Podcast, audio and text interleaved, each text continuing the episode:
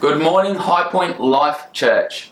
I just want to thank you so much, Pastor Stephen and Pastor Flora, for giving me this opportunity to be able to bless your church as the body of Christ. Um, my name's Pastor Josh Faltinsky, and I'm from the beautiful Whitsundays in Queensland, Australia. You heard from my wife, Pastor Sam Faltinsky, for Mother's Day. We are so blessed to be able to come and share with you today. What an honour, what a privilege you know, it's getting close to Christmas, and for me, Christmas is a, a huge moment. I thought, what could I share about when it comes to Christmas, about our Saviour? And um, for me, I have such a background testimony of religion that the gospel of the Lord Jesus Christ is such a significant thing in my life, and I believe it is in a lot of people's lives. And so today I really want to bless you all with a word today about the hope of salvation through Jesus Christ. Luke 168 is talking about Zechariah. This is John the Baptist's father. And and Zechariah his um, hasn't been able to speak because he didn't believe what the angel of the Lord said to him about Zechariah um, having a child, and his name was John. And long story short, when John was born, uh, John the Baptist, that is, when he was born, Zechariah all of a sudden broke out in a prophecy. And he says this He says, Blessed is the Lord God of Israel, for he has visited and redeemed his people, and has raised up a horn of salvation for us in the house of his servant David, as he spoke by the mouth of his holy prophets, who have been since the world began, that we should be saved from our enemies to perform the mercy promised to our fathers and to remember his holy covenant, the oath which he swore to our father Abraham, to grant us that we, being delivered from the hand of the enemies, might serve him without fear in holiness and righteousness before him all the days of our life. And you, child, will be called the prophet of the highest, for you will go before the face of the Lord to prepare his ways, to give knowledge of salvation to his people by the remission of their sins through the tender mercies of our God, which with which the day spring from one on high has visited us, to give light to those who sit in darkness and the shadow of death, to guide our feet into the way of peace. Wow, so that's what he spoke over his son, John the Baptist. And one of the things that stood out for me in this prophecy was he, he shared, he said in verse 74, he said, To grant us that we, being delivered from the hand of our enemies, might serve him. Him is God. Him is Jesus. He's talking about him. And he says that we might serve him, Jesus, without fear. That's a significant thought. That's a really, really powerful prophecy. There is something so important in that scripture just there that speaks into my life and would have spoken to thousands, hundreds of thousands of people that um, have gone before us. And, and it's this that we might be able to serve our God without fear. Why is that so significant in, in our lives today?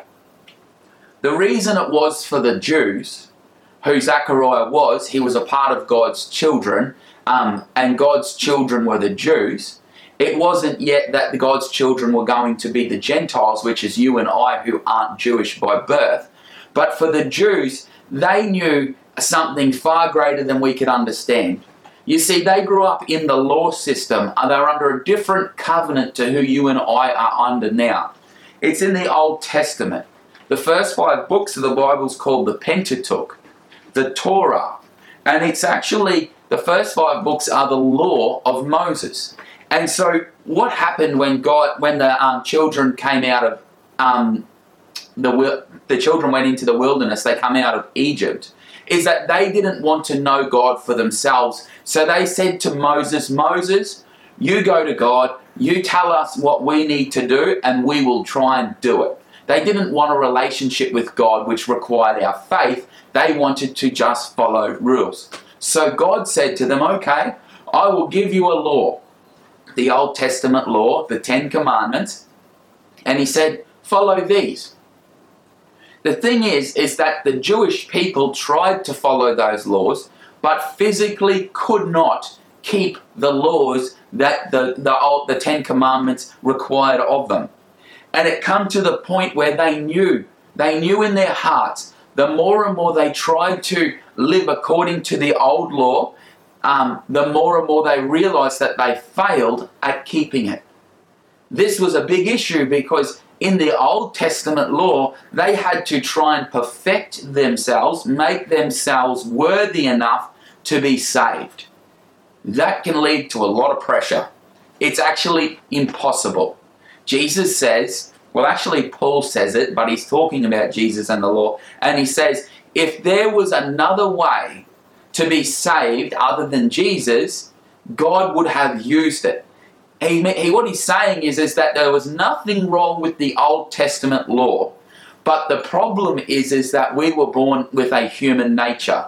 And our nature, it's very simple. when a child is born, you don't have to teach a child to um, snatch. They will snatch and steal, and they don't want to share as a little child. Well, we were born with a human nature that although we want to do good, we find it impossible to actually do it because our nature is born of this earth and it's flesh. And whatever's flesh, it says in Scripture, cannot inherit the kingdom of heaven. It's not possible that our human nature, who I am when I was born, is able to enter the kingdom of heaven because it never, no matter how good I am and no matter how much I try to do good, it's impossible to actually do what I'm called to do. I remember when I was about 23 and I was really caught up in business and I was caught up in um, power and wealth and money. And I was very successful for my age. The problem was is that in my success I started to look to drinking and drugs to uh, uh, as a way to cope. Although I was a good person and I wanted to be a good person, I found myself getting more and more addicted to drugs to the point where I couldn't get out of them. I couldn't set myself free. And I realized as much as I was trying to do good, there was something working inside me that I could not ever perfect. I could never ever make clean. And that was my human nature. So when I came to Jesus, one of the first things God did for me, hallelujah, was He set me free. He instantly delivered me from drugs never touched them again, never even desired to have them again. Such a miraculous thing happened for me that I no longer want to do drugs. You see, this is where Zechariah was. Zechariah loved God.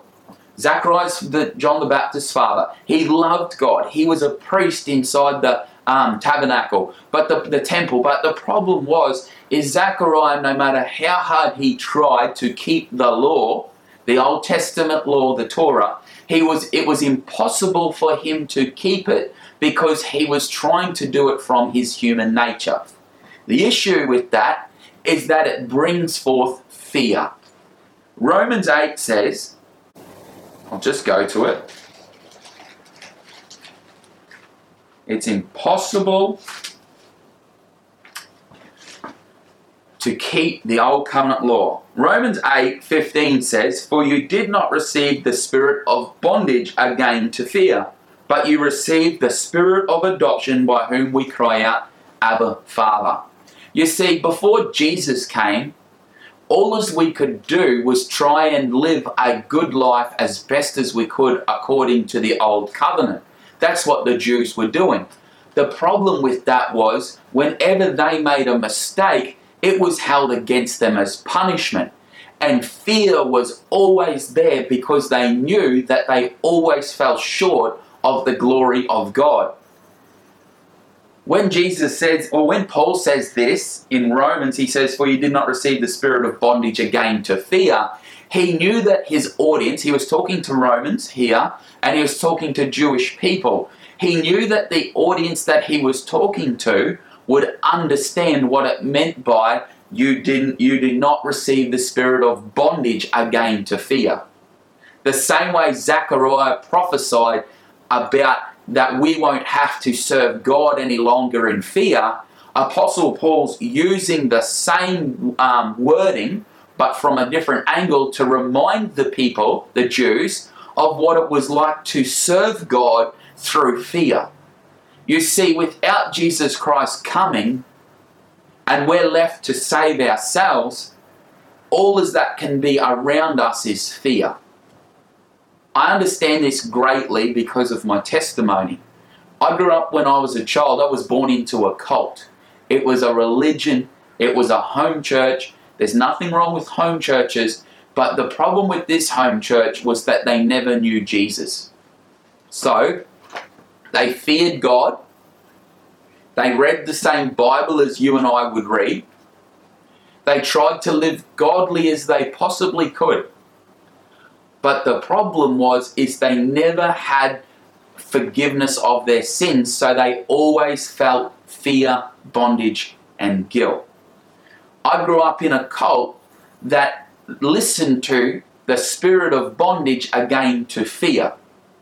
So, to give you a bit of an example, when we stood up, when we were at church in our little service, it was a home church, so it was only a small gathering, and there was about 400 of us as a people over the over Queensland, and we had all of these little groups of house clusters everywhere. And my dad used to lead one. So I grew up, and we would, um, when we stood up to pray at church, God, we would say, God, I'm no good. I don't deserve you. I haven't done enough this week to deserve your forgiveness. Only if you'll have mercy on me, God.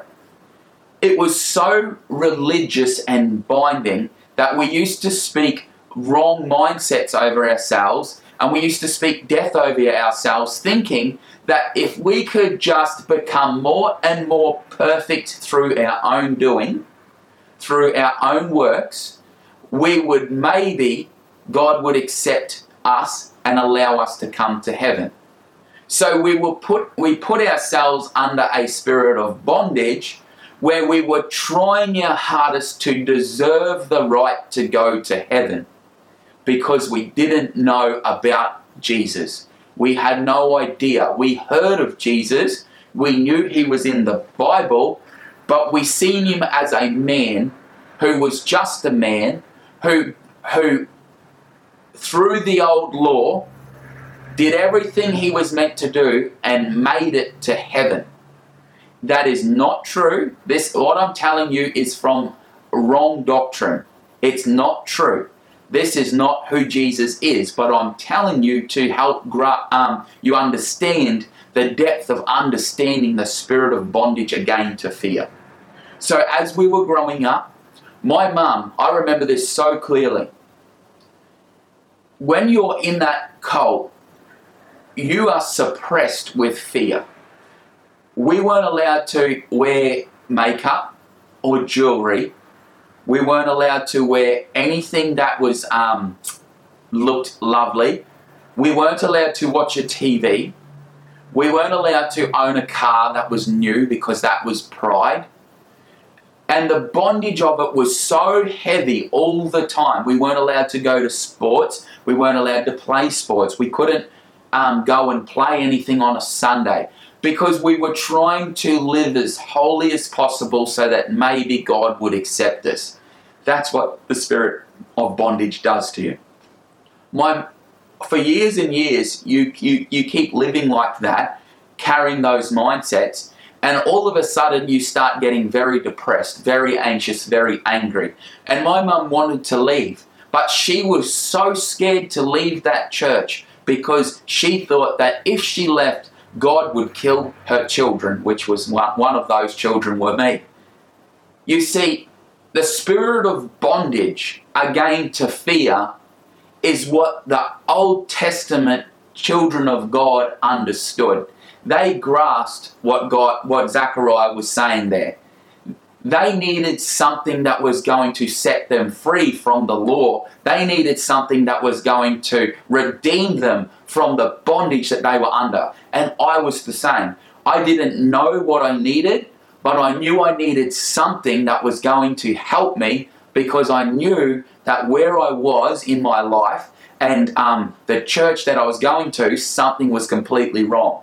I left that church. And when I left, one of the elders said to me, Do you realize if you leave this church, because they believed they were the only ones in the world that were saved, even though they didn't believe they were saved. So you never got anywhere. Um, they an elder rung me and said, "Do you realize if you leave, you have to go to you will go to hell?" And as a 21 year old man, I had to weigh up: was I going to, was I willing to go to hell, or stay in that church? And I said to myself, if this is God, I'll go to hell. And I said, I can't go, I can't go to this church anymore. And I left. And that's when I went out into the world, I had my business, and I got into drugs and I got into money. But one day God come to me and he said to me, he said to me, what more do you want? Do you want another car, another house? You see, everything I desired in life, a family, a wife, a business, money in the bank, a house, I had two, uh, a brand new car, a brand new boat. I had everything that I wanted in life. And God said, What more do you want? Another car, another boat? And He was showing me that no matter how successful I become, I'm still missing something. A lot of people say to me when I evangelize in the street or when I'm talking to people who don't know Jesus, they'll say to me, Oh, I grew up in religion. And they say, I've had enough for a lifetime. I don't want to hear what you're saying. And I say, I can relate. Actually, if anyone's got a reason to turn away from Jesus because of religion, it would probably be me. But the answer is still Jesus. That was the thing I had to learn. It wasn't the the religion wasn't right. The world's not right. But there's still a God and there's still there's still a truth. And that's what I had to search for. So I gave my heart back to God and I said, Lord, I need to know you. And He revealed Jesus to me. Amen. You see, King David, he also understood bondage and punishment. When King David made a mistake, it says in 1 Chronicles 21, it says that King David was tempted by Satan to, to create a census. And what the census was, I believe, is that David, in his own pride, was like, look how big I've got. I'm going to see how many men there are that are, that are um, warriors. And so he sent a census out, even though his, um, his soldier oh, sorry, his second in charge, Joab, said to him, I don't think this is the right thing to do, he still went and sent a census out because he was trying to see how well he had gone.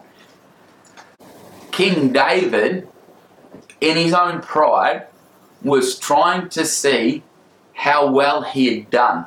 Yet he was meant to really say, Thank you, Lord, for what you've done for me. And so he sent a census out.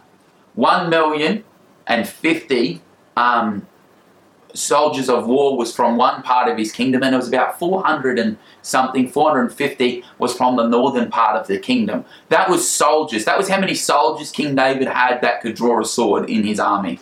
And when he when he created this census, God come to him very displeased because he had listened to the devil and he followed what the devil said. And then God said, Because of this, I'm going to punish you. You're going to either get three years of famine, 30 days of um, your, three months, sorry, of neighboring cities coming and destroying you, or three days of plague. You see, King David was a part of the Old Testament, and when your sins were held against you. So God was going, God could punish, would punish you for what you'd done wrong. And so King David said, which was a very smart move, he said, I'll let the Lord choose because you are merciful. And so God chose the plague. 70,000 men fell because of David and his pride. You see that? That's Old Testament, and that's what happens when you're under a covenant where there's not freedom from fear. That's what they understood. So when Zechariah says um, uh, regarding freedom from fear, I'll just go back to it quickly. Luke chapter 1, verse 6. It starts in verse 68, and, but it's verse 74 I'm speaking from. And, and Zechariah says, To grant us that we, being delivered from the hand of our enemies, might serve him without fear, they understood what it was like to not have the Messiah, not have the Savior. You see, they were all looking towards the Saviour. They wanted a Saviour. And King David in Romans 4 says that. He says, he says this. He says, Blessed are those whose lawless deeds are forgiven and whose sins are covered. Blessed is the man whom the Lord shall not impute sin. You see, David didn't have that blessing because he was in a different covenant and the Messiah hadn't come. His sins were imputed to him. He paid the punishment for his failures. Whereas he was prophesying here in Romans 4, he was prophesying about what we're going to have when the Savior comes, when Jesus comes. And so he's saying, Blessed are those. So you and I who have Jesus, he's saying, We are blessed whose lawless deeds, so your and my mistakes, are forgiven, whose sins are covered. Blessed is the man who shall not impute sin. Wow. So, blessed is the man to whom the Lord shall not impute sin. What an amazing thing we have. Without Jesus Christ, we are left in our sin and when, our, when we fall short of the glory of God, we would be punished for what we've done. I grew up in a church that believed that, and we were always were, um, living in the fear of punishment. I went out into the world and I tried to live like the world lived because I thought if this is God, I that's not the right way. I'm going into the world. I recognized that the world wasn't right either. I need when I realized that the world wasn't right, I knew I needed something greater than myself. There was no way that I could, in my own flesh, in my own nature, in what I was born into as a man, there was no way I was able to save myself. David, King David, came to the same conclusion.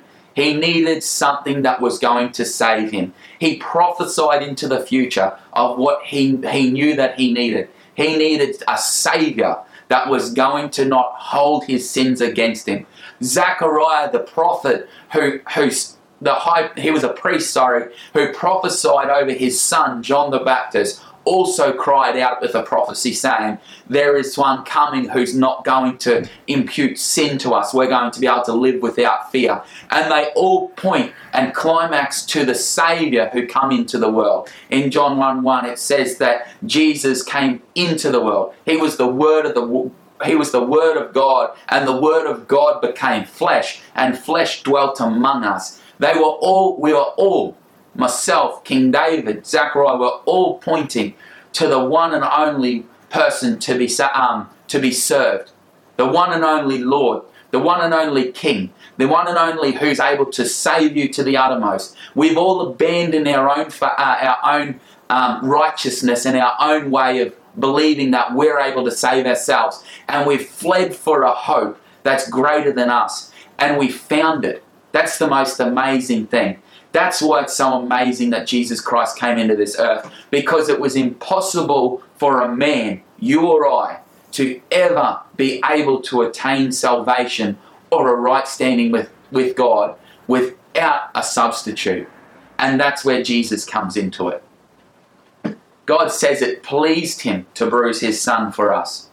Why does he say that? He says that without the remission of sins, there is no Without the um, shedding of blood, there is no remission of sins. It's impossible to be forgiven unless there's a shedding of blood.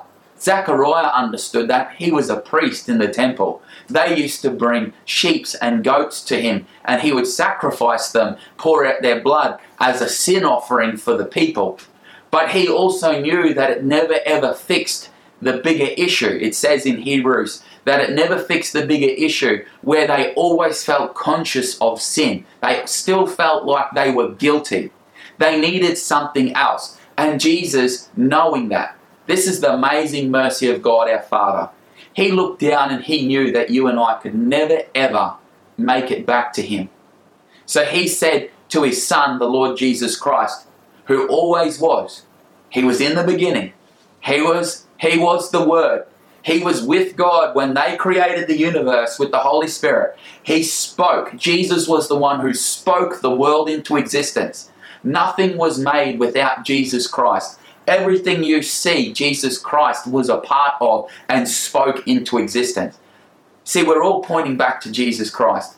And God knew that it was impossible, God the Father, it was impossible for men to make it back to God. So he said to his son, Would you please go and save my people? How amazing is that?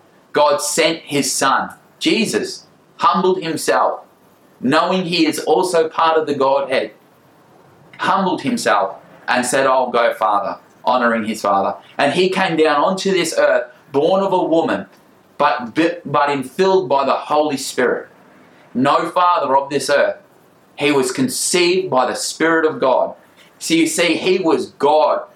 He was God down here on earth in flesh, fully man and fully God. He had the ability to be able to live how us men um, tried to live. Like Zechariah. Zechariah tried to fulfill the law, but he couldn't do it.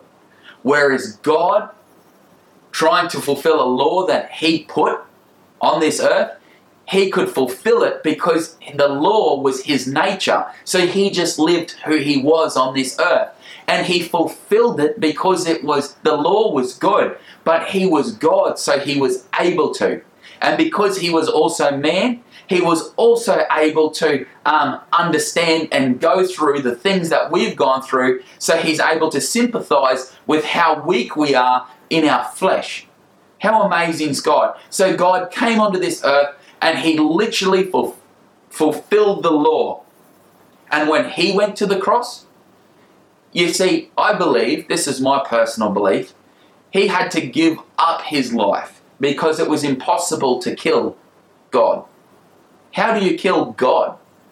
So I believe that Jesus even had to give up his life after he was beaten and whipped and flogged and his blood was shed. He had to lay his life down, his very breath. He had to lay it down himself. He gave everything to pay for what you and I could physically not pay for. God says that Jesus paid for and suffered for everything that the world has done wrong. God's already paid for it through Jesus. And when Jesus went into the grave and he was there three days, where it says he ministered to spirits that were in were, were, were underneath, he ministered to those to tell them about Christ so that they would be um, redeemed through faith while he was down there. Did you know that it was impossible for God to leave Jesus in hell? Do you know why? Because Jesus never sinned, you can't, he, he wasn't, he, sorry, let me say it again. Because Jesus never sinned,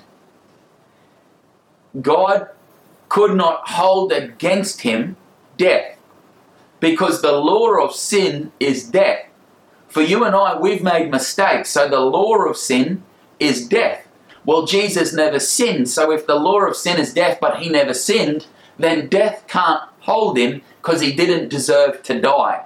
So God had to, because he's a righteous God, lift Jesus up out of the grave and resurrect him from the dead because it's impossible for God to not be righteous, and a righteous man, Jesus Christ, did not deserve to die, so he had to be risen from the dead.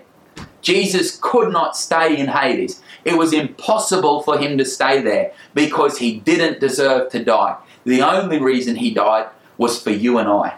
Wow, what a powerful truth. What an amazing truth.